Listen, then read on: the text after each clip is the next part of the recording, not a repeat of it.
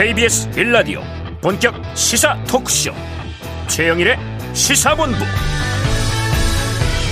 안녕하십니까? 최영일의 시사본부 시작합니다. 자 이제 11월의 마지막 월요일입니다. 자 올해도 약 한 달 남은 본격적인 연말인데요. 한 해를 잘 마무리해야 할 마지막 기회입니다. 자 올해 목표한 것들 중 이룬 것도 있을 것이고요. 또 내년으로 미뤄지는 것들도 있겠죠. 올해 성과를 잘 가늠해서 새해 계획도 세워야 합니다. 자, 우리네 개인 생활도 그렇지만요. 회사도 내년도 목표 세워야 하고 또 나라 살림도 연말 연초 상황을 잘 판단하면서 현실적인 타겟책을 세워야 합니다. 자, 문제는요. 이 내년도 상황이 국가나 기업이나 우리 개인이나 참 녹록하지 않다. 이런 점인데요. 자, 정부는 내년도 경제 성장률 전망치를 1%대로 낮춰 잡았습니다. 12월 중순 미국 연준의 금리 인상도 지켜봐야 합니다. 자, 기업의 자금 조달 시장은 여전히 경색 상황이라고 하고요. 자, 개인 생활은 대부분 현상 유지가 목표가 되지 않을까 이렇게 보입니다. 자, 우리 인생 단계를 생존, 성장, 성공 이렇게 나눠 본다면요.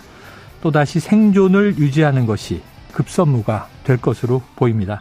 자, 시사본부와 함께 세상 돌아가는 상황 공유하시면서 내년도 생존 계획을 잘 세우시기를 바랍니다.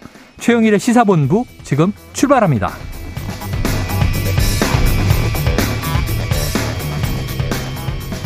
네, 1부에서는요, 오늘의 핵심 뉴스를 한입에 정리해드리는 한입뉴스 기다리고 있고요. 2부에서는 화제의 인터넷 뉴스를 다뤄보는 스트릿 뉴스 파이터 준비되어 있습니다. 이어서 각설하고 시즌2 그리고 국제본부까지 만나보겠습니다. 자, 1부 마지막에 신청곡을 틀어드리고 있는데요. 디저트송. 자, 오늘 듣고 싶은 노래가 있으시면요. 문자 샵 9730으로 자유롭게 보내주시기 바랍니다. 짧은 문자는 50원, 긴 문자는 100원입니다. 자, 오늘의 디저트송 선정되신 분께는요. 치킨 쿠폰 보내드리고 있, 있으니까요. 많은 참여 부탁드립니다. 최영일의 시사본부 한입뉴스. 네, 월요일의 핵심 뉴스를 한입에 정리해드립니다. 한입뉴스 박종호 오마이뉴스 기자 그리고 헬마우스 임경빈 작가 나와 계십니다. 어서 오세요. 안녕하십니까. 지난주에 임경빈 작가 이름이 생각 아, 안 났던 예. 장면이 네. 불현듯 떠오르네요. 음. 늘 친한데 그럴 때가 있어요. 때가 있어요. 그럴 때가 있어요. 그럴 수 있죠. 딴 생각하다가 네. 그때 무슨 생각을 했더라? 자, 월요일이 왔습니다. 이 뉴스들이 여러 가지 쏟아지고 있는데 박 기자님 제일 좀 심각한 것이요. 지난 24일 시작된 화물연대 파업 벌써 닷새째가 됐습니다. 그렇습니다. 지금 국토부에 따르면 전국 12개 항만 물류 운반이 대부분 좀 막혀 있는 상황입니다. 네. 어제 오후 5시 기준으로 보면 컨테이너 반출입량이 평상시 대비 7.6%까지 떨어졌다라고 정부는 얘기하고 있고요. 음. 항만의 포화 정도로 알 수 있는 컨테이너 장치율은 62.4%. 아직은 평상시와 크게 다르지 않다라고는 하지만 파업이 장기화될 경우에는 항만 운영이 마비될 수 있다. 이런 지적도 나오고 있습니다. 네. 아울러 시멘트 출고량 같은 경우는 평시 대비 5분의 1 수준에 그치고 있고요.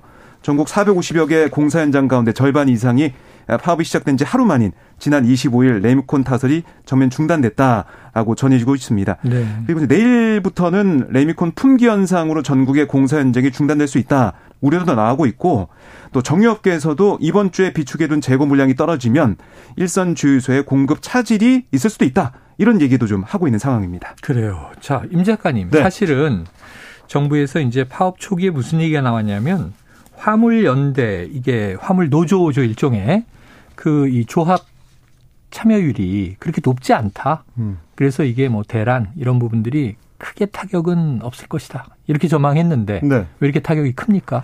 뭐 일단은 적극적으로 참여하는 분들이 굉장히 뭐 적극적으로 태업을 하기 때문에 네네. 뭐 그만큼 이제 물류라는 거는 전부 다 멈춰야지만 스톱이 되는 게 아니고 그렇죠. 일정 부분 네. 이상만 멈추기 시작해도 이제 병목 현상이 일어나기 때문에 네네. 어쩔 수 없는 상황인 거예요. 음. 지금 이제 어 업무 개시 명령의 대상이 될 수 있는 파업 참가하는 분들이 상당수가 이제 컨테이너하고 레미콘 쪽 아. 예, 이게 이제 뭐 집중돼 있어요. 그렇습니다. 이제 집중 돼 있을 수밖에 없는 상황인데 예. 근데 이제 이쪽들이 주로 이제 물류의 핵심이거나 컨테이너가 이제 물류의 핵심이고 음. 음. 건설 현장처럼 이제 산업 현장에서는 레미콘이 핵심이고 이러다 보니까 이 두 가지만 막혀도 상당한 타격을 입을 수 있는 상황으로 네, 네. 몰려가고 있는 거죠. 그래요. 자, 지금 잠깐 언급을 해 주셔서 박 기자님, 지금 네. 윤석열 대통령이요. 내일 화물연대에 대한 업무 개시 명령을 예고했는데 자, 심의가 있을 국무회의를 내일 대통령이 직접 주재한다면서요.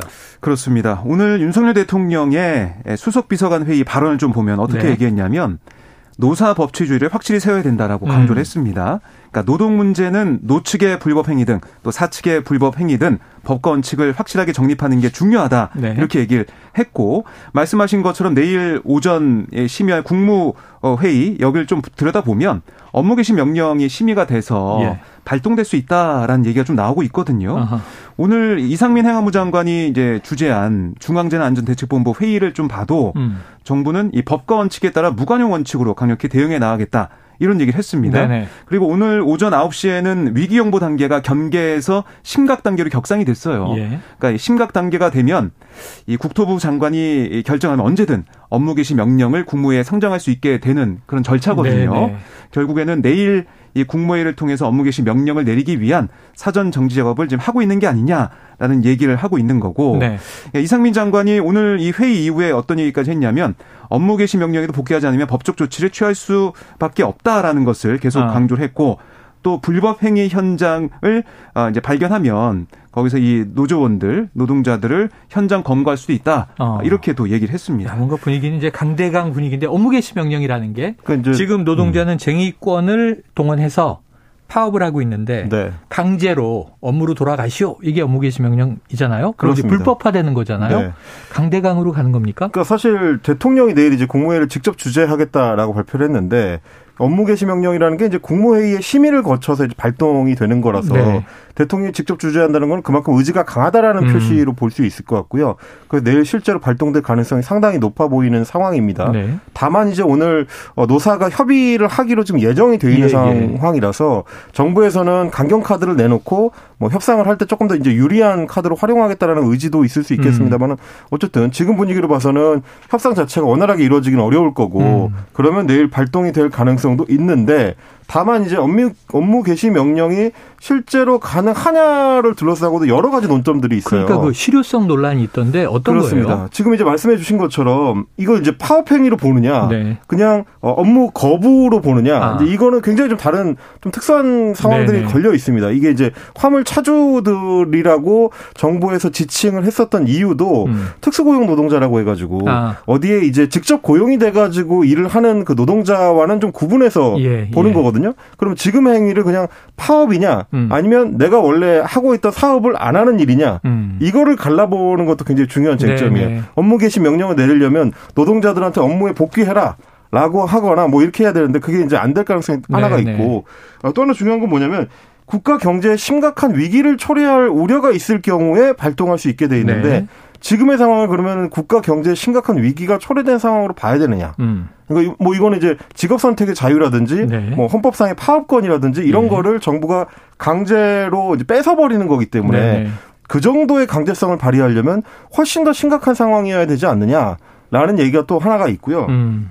어, 또 하나 중요한 거는 어, 이렇게 이제 구속 예, 어떻게 하면 어, 업무 개시 명령을 내릴 수 있느냐 하는 구성 요건이 네네. 굉장히 좀 복잡하기 때문에 어. 실제로 뭐 국제 노동기 ILO 같은 데서는 강제 노동을 못 하게 하고 있고 우리 이제 헌법에서도 어 직업 선택 자유가 있는데 예. 이걸 이제 마음대로 정부에서 해라 말아라 할 수 있느냐. 혹은 이제 어 이분들이 이제 그 집단으로 운송을 거부하는 행위가 원인이 뭐냐를 따져봤을 때는 법적으로 굉장히 모호할 수 있다는 음. 거예요. 음. 어 지금 이 파업에 참여하기 위해서 집단 운송 거부를 하는 분들도 있겠지만 네. 그게 아니라 애초에 지금처럼 워낙 이제 그 수지 타산이 안 맞는 상황, 네. 원유 가격이 워낙 올라가지고 음. 운행을 할수록 적자 손해가 많이 난다라고 생각해서 네. 그런 얘기를 하시더라고요. 그냥 중단하는 사람들은 그럼 어떻게 볼 거냐. 음. 굉장히 복잡한 문제들이 얽혀 있는 거죠. 알겠습니다. 뭐 자. 절차적인 면도 좀 봐야 될 것. 같은데 예, 예. 이게 명령이 실효성 있게 집행될지가 좀 의문이라는 거예요. 음. 관련 법령을 보면 업무 개시 명령의 절차에 관해서는 따로 규정이 없거든요.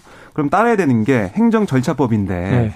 여기 보면 이 적법한 송달을 위해서는 주소지로 명령서를 보내야 되고 어. 당사자가 송달을 받아야 돼요. 네. 그러니까 효력이 발생하는 건데 아시겠지만은 지금 이 화물 노동자들은 고정된 출퇴근 장소가 사실상 없는 상황이잖아요. 네네네. 네, 네. 그래서 이 런 상황에서 이 노동자한테 업무 개시 명령을 어떻게 발생했다는 사실을 알리는지 음. 그 자체가 쉽지 않다. 이런 지적도 있고, 그러니까 화물연대 노동자가 명령서를 안 받으면 그만 아니냐. 아, 이런 지적이 있는 거고요.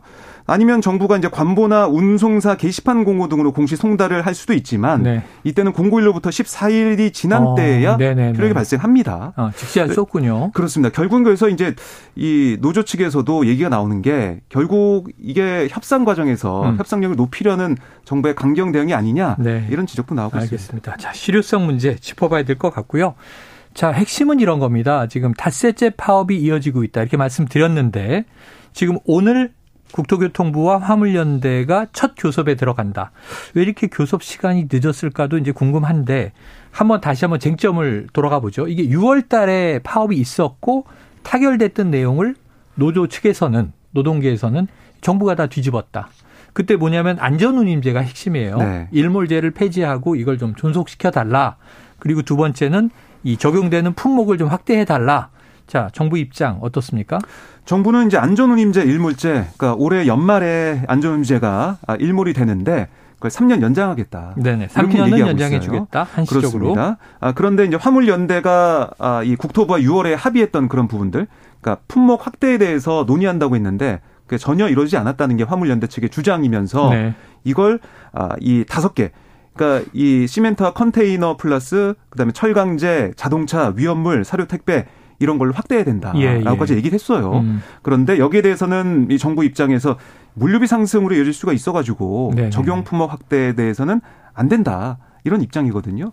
차이점이 좀 있는 상황입니다. 근데 이제 음. 애초에 6월에 이제 파업을 한 차례 했다가 네. 타결이 됐을 때 협상의 네. 내용을 보면 어, 일몰 연장 혹은 뭐, 어, 안전운임제에 대해서 확대하는 것을 논의하겠다. 네네. 이걸 그때 이제 합의를 했었는데, 예. 지난 6개월 동안 그러면 이제 국토, 국토교통부에서 관련된 논의를 화물연대 측하고 했느냐 하면, 음. 그게 지금 빠져있는 상태예요. 네네. 그리고 이제 9월에 한 차례 이제 정부 여당이 이제 협의를 하는 과정에서 안전운임제라는 게 실제로 실시를 해보니까 어. 별로 큰 효과가 없더라라는 식의 이제 보고서를 낸 예, 적이 그런 있거든요. 보도가 나왔었죠. 그렇습니다. 근데 이제 그 내용도 사실은 따져보면, 음. 애초에 컨테이너하고 시멘트에 대해서만 안전운임제를 적용해 왔는데 네. 어, 정부에서 그때 조사했던 내용은 전체 화물 물류와 관련된 것이었어요. 네네. 네. 아무래도 10% 이하의 아, 예, 비중밖에 예. 차지하지 않는 걸 시행을 해놓고 음. 전체에서는 어차피 안전사고가 줄지 않았다라고 해버리면 음. 앞뒤가 안 맞는 거죠. 네네. 근데 굳이 그거를 적용해서 한번 시험을 해보려면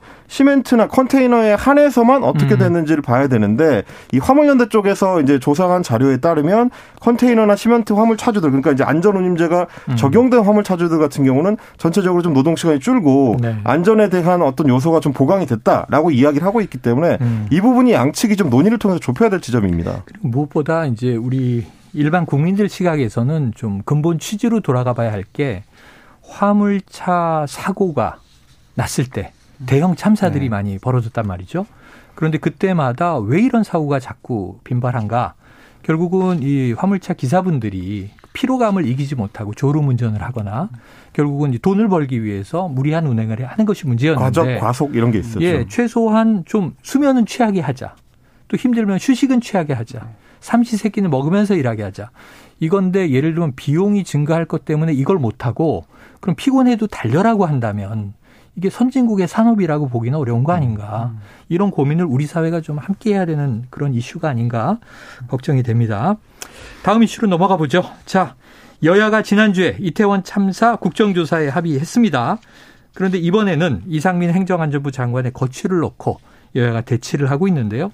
자, 민주당이 요구했던 결단 기한, 그게 벌써 오늘이라면서요? 그렇습니다. 아, 윤 대통령을 향해서 이상민 행안부 장관 파면 결단을 촉구를 해서 기한이 오늘까지였어요. 네. 오늘인데 그래서 박홍근 원내대표가 오늘 민주당 최고위원 회의에서 어떤 얘기를 했냐면 오늘은 제가 윤 대통령께 요청한 이 장관 파면의 시한일이다. 어. 더는 국민의 인내심을 시험하지 말고 이 장관을 즉각 파면하기 바란다. 네. 국민인지 이상민 장관인지 이제 선택하라라고 어허. 거듭 압박을 했고요. 오늘 중 때늦은 결단이라도 보여주길 마지막으로 촉구를 한다. 아, 끝내 이 상식과 민심을 거부한다면 민주당은 유가족과 국민을 대신해서 내일부터 국회에서 단호하게 책임을 묻는 행동에 돌입을 하겠다라고 네. 얘기했습니다. 그래서 민주당 내부 얘기를 들어보면 어쨌든 이, 이 해임건이 아니든 아니면 탄핵 소추 아니든 이런 국회 이제 권한을 음. 보여주면서 어, 이 민심을 좀 반영하겠다 이런 강경한 입장이 계속 나오고 네네. 있는 상황입니다. 또 유가족의 요구도 이제 네. 지난주 첫 기자회견에서 나왔고요. 자 그런데 국민의힘 주호영 원내대표는 미리 이 장관을 파면해 버리면 국정조사를 할 이유가 없다 이렇게 또 밝히기도 했는데 임 작가님 좀 일리가 있습니까? 그뭐 이거는 사실 대통령실하고 여당하고 같은 입장이에요. 네. 지금 이제 국정조사를 시작하기도 전에 이상민 장관에 대한 파면 요구부터 하는 거는 예. 이걸 정, 정쟁화하려는 목적이 아. 이제 강한 것이고 앞뒤가 바뀐 것이다. 그렇습니다. 그러면 이제 국정조사를 통해서 뭐가 좀 드러나야 이런 얘기를 하는 것이죠. 하기도 전에 한다는 거는 결과가 정해져 있는 거 아니냐. 네. 이게 지금 대통령실과 어, 여당의 입장인데요. 음. 아마도 이제 민주당에서 미리 국정조사가 아직 본격적으로 시작되기 전에 네네. 이상민 장관과 관련된 얘기를 꺼내는 거는 결국 이제 예산안이 통과가 돼야지만 예. 국정조사 일정이 본격적으로 시작되는 거라서 그렇죠. 그 전에 좀 일종의 이제 불붙이기를 위한 용도가 아닐까라는 네네. 게 이제 여의도의 전체적인 분석인데요. 예. 뭐 두 가지가 방안이 있을 것 같습니다. 오늘까지 뭐 대통령실이 이상민 장관을 파면하거나 해임할 가능성 거의 없기 때문에 네. 그러면 내일부터는 민주당이 해야 될 방향이라는 게 이제 탄핵소추안을 발의하거나 음. 아니면 해임 건의안을 발의하거나 이 둘 중에 하나입니다. 탄핵소추안 같은 경우는 이게 헌재로 넘어가서 어 물론 이제 국회 통과가 되더라도 헌재로 넘어가서 헌재의 결정을 받아봐야 되는 거라 예. 뭐 기간도 물론 오래 걸리지만 이렇게 될 경우에는 이제 헌법상에 이 소명할 수 있는 그런 어떤 시간 들에 이상민 장관은 법적인 요건을 좀 집중할 수가 있게 돼요. 음. 정치적 책임으로 좀 더 자유로워지고 탄핵을 하려면 헌법을 위반하거나 법률을 위반하거나 해야 되기 때문에 음. 그 부분에서는 오히려 어떻게 보면 이상민 장관 입장에서 유리한 어이 뭐 장으로 이제 옮겨갈 수가 있는 건데 네. 어, 해임 건의안 같은 경우는 통과는 쉽지만 대통령이 이걸 받아들일 가능성이 역시 마찬가지로 없기 때문에 네. 어, 정치적 실효성은 있어도 실질적 실효성은 좀 떨어진다. 음. 이런 측면에서 민주당 내에서도 여러 고민을 함께 하는 것 같습니다. 그러니까 참 안타까움이 있습니다. 자, 지금 이 예산안의 법정 시한은요 이번 주 금요일이기 때문에 네. 사실 국정조사는 이르면 이번 주말, 오는 주말, 늦어도 다음 주 초부터 이제 본격화돼야 되는 건데요. 이걸 이렇게 여야가 국민들이 보기에 정쟁처럼 보이게 밀고 당길 일인가 전략을 짜서 사실은 이제 주무부처 책임자가 그냥 과감하게 사의를 표명하고 수습할 때까지 일하겠습니다. 과거에 음. 이제 그랬던 전례처럼 네. 그렇게 한다면 이걸 가지고 다툴 일은 없지 않나 생각은 되는데 네, 그동안 봐왔던 것과 다른 이런 양상이 펼쳐지고 있기 때문에 네. 야당에서는 더 이제 세게 나가고 있다라고 볼 수도 있거든요. 네. 말씀하신 것처럼 책임자는 먼저 사의를 표명하고 아니다 그러면 이제 임명권자는 책임을 져야 된다. 그렇게 해서 예. 당장은 사인 안 하더라도 어, 책임 수습에 그 자리에 있게 하게 하는 게 그동안의 예, 전례였고 상, 양상이었는데 지금은 뭐 전혀 다른 양상으로 펼쳐지고 있어서 음. 야당으로서도 좀 강대강 대치로 좀 나가는 그런 모습입니다. 그리고 이제 또 하나는 사실은 이미 그 기존의 방식을 취하기는 너무 늦었죠. 시간이 많이 흘러가고 있어요. 그렇습니다. 이미 한 달이 지났기 네네. 때문에 뭐 사실상 이 사건과 관련된 기본적인 수습은 끝난 상태고 네. 이제 뭐 책임자를 규명하고 진상을 밝히는 과정이 남은 거기 때문에 음. 이상민 장관이 뭐 기존처럼 책임을 지겠다라고 얘기하면 사실 물러나야 되는 거라서 네. 그 부분에 대해서는 아마 이제 장관이나 하고 뭐 정부의 고민이 있을 겁니다. 네. 그러니까 시간이 너무 끌리다 보니까 이게 뭔가 일을 매듭짓는다기보다는 자꾸 정치적으로 여야 격돌이 되면서 밀리냐 안 밀리냐 이런 쪽으로 공방이 흘러간 게 좀 문제가 아닌가 싶어요. 자, 특수본에서는 박희영 용산구청장을 재소환한다는 이야기도 있습니다. 자, 지금 월요일 점심시간 교통 상황을 좀 알아보고 다음 이슈로 이어가도록 하겠습니다. 교통정보센터의 김한나 리포터 나와주세요. 네, 시각 교통정보입니다. 오늘과 내일 전국에 비 소식이 들어있습니다. 수도권은 내일 새벽까지 이어지겠는데요. 빗길 주의 운전하시기 바랍니다. 네, 먼저 고속도로 작업 구간입니다. 대구 부산 간 고속도로 부산 방면 상동나들목 부근 2차로에서 공사를 하고 있습니다.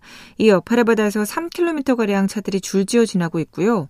호남 고속도로 순천 방면으로는 서전주에서 이서 휴게소 사이 1차로를 막고 작업을 하고 있어서 2km 정체입니다. 네, 경부고속도로 서울 방면은 양재에서 반포까지 어렵고요. 반대 부산 쪽도 반포에서 서초, 또 신갈분기점에서 수원 나들목 쪽으로 밀립니다.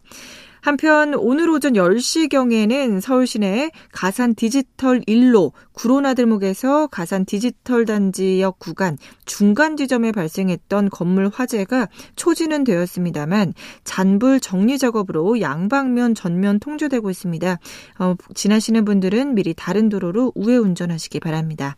목적지까지 안전 운전하시기 바랍니다. KBS 교통정보센터에서 김한나였습니다.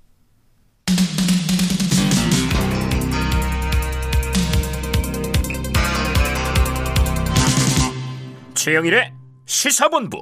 네, 자, 요 얘기, 요 얘기 지난주에 참 많이 하던 얘기인데 주말이 훅 지나버렸어요. 자, 윤석열 대통령이 지난주 금요일 한남동 관저에 이 국민의힘 여당 지도부를 초청해서 만찬을 함께, 함께 한 건데요. 자, 박 기자님 어떤 이야기들이 오갔습니까?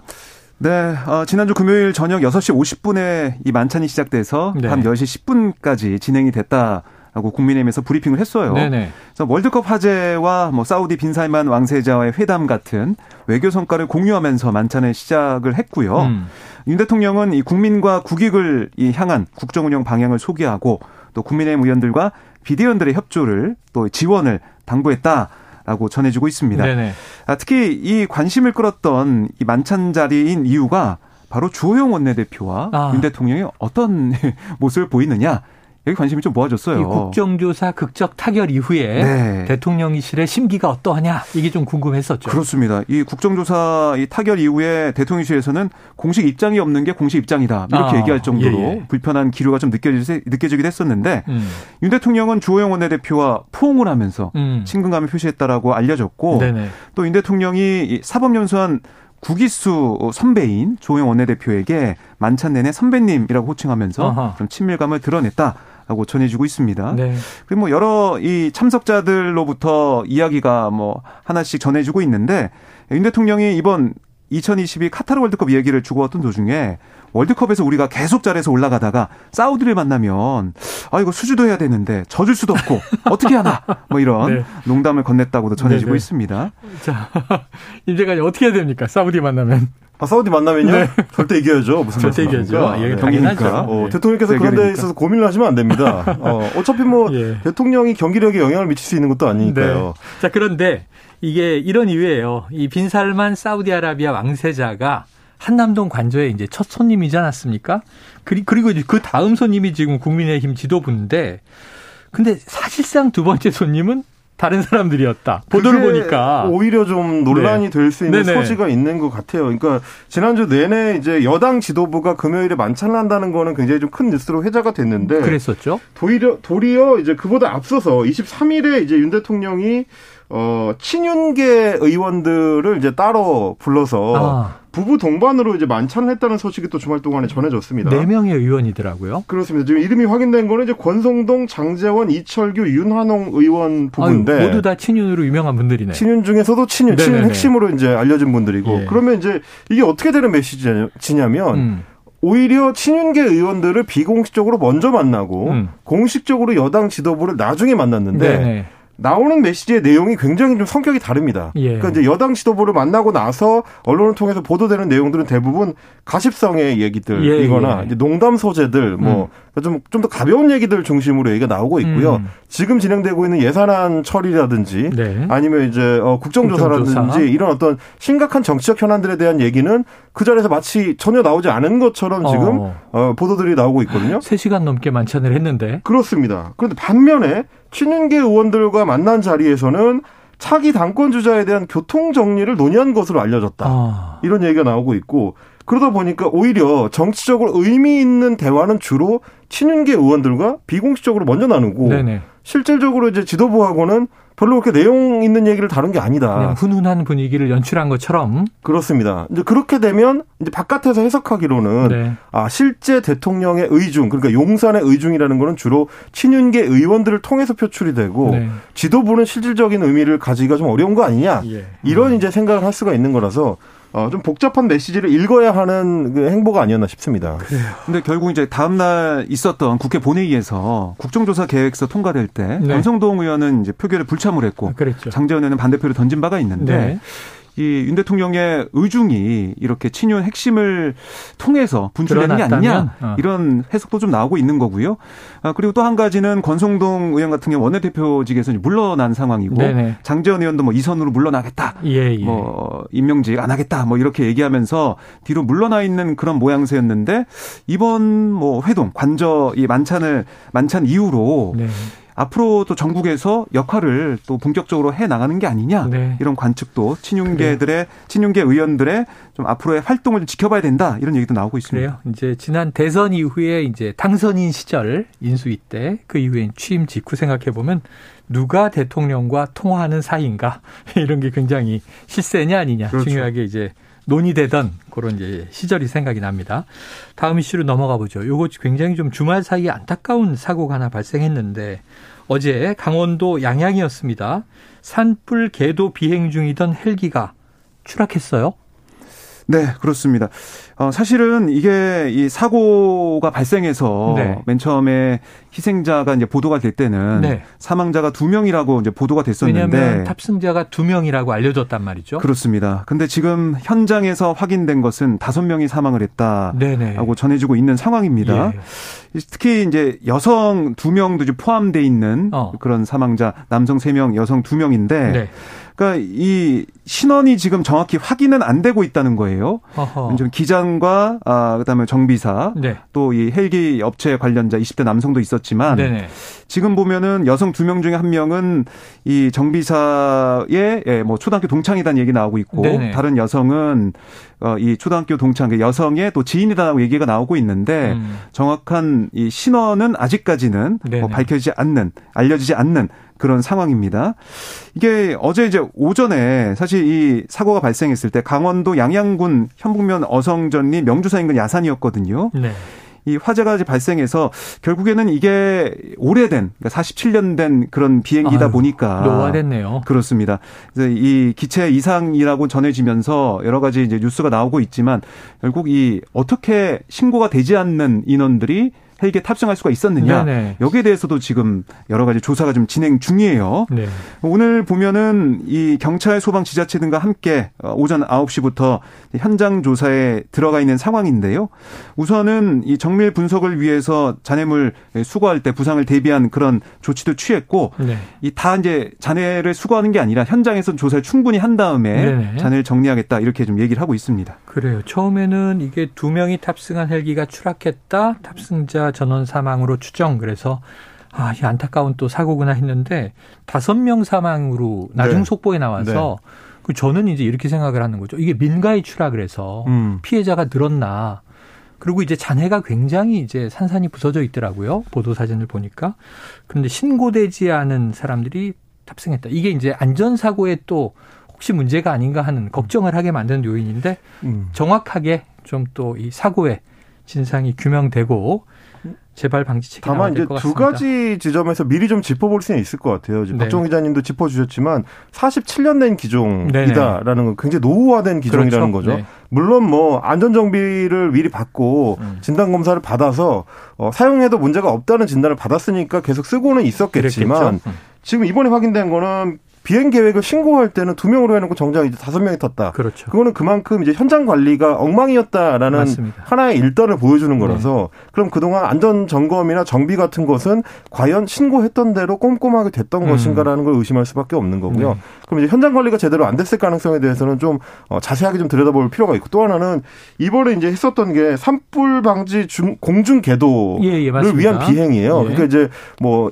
지역에 가보시면 뭐 산불 요즘처럼 이제 많이 나는 기간에는 네. 어 헬기가 이렇게 음. 돌아다니면서 뭐 산불 조심합시다 뭐 산에 오르시는 분들 뭐 이런 거 이런 거 주의하세요 이런 방송을 하거든요. 네. 이걸 위해서 사실 지자체가 운영하고 있는 이 비슷한 헬기들이 꽤 됩니다. 음. 근데 대부분은 비용 문제 때문에 음. 다소 좀 노후화된 기종을 쓰는 경우들이 많아요. 네네네. 네, 네. 그러다 보니까 이번 일을 계기로 다른 지자체에서도 어 관련된 부분들을 좀 꼼꼼하게 다시 네. 한번 체크를 해봐서 그래. 안전사고 또 발생하지 않도록 해야 될 것 같습니다. 자, 안전점검 필요합니다. 헬기 자체는 이제 18인승 헬기니까 규모가 있는 헬리콥터여서 작은 이제 경형은 아닌 것 같아요. 네. 자, 이제 사고 원인 앞으로 이제 조사 결과 밝혀지겠죠. 다음 이슈 보면 자, 유튜브 매체 더 탐사 취재진이 한동훈 법무부 장관 자택에 찾아가서 방송을 한 것을 두고 한동훈 장관이 강한 비판을 내놨습니다. 네, 그러니까 이게 더 탐사 즉 취재진이 어제 오후에 아, 이렇게 얘기를 하면서 어, 이 자택을 앞을 찾아간 겁니다. 네. 그러니까 강제 수사권은 없지만 일요일에 경찰 수사관들이 갑자기 기습적으로 압수수색한 기자들의 마음이 어떤 것인지 음. 한 장관도 공감해 보라는 차원에서 취재해 볼까 한다. 어. 이렇게 자택으로 찾아가서요. 뭐 한 장관님 계시냐라고 소리를 치기도 했고 어. 현관 도어락을 열려고 시도도 하는 그런 어. 모습.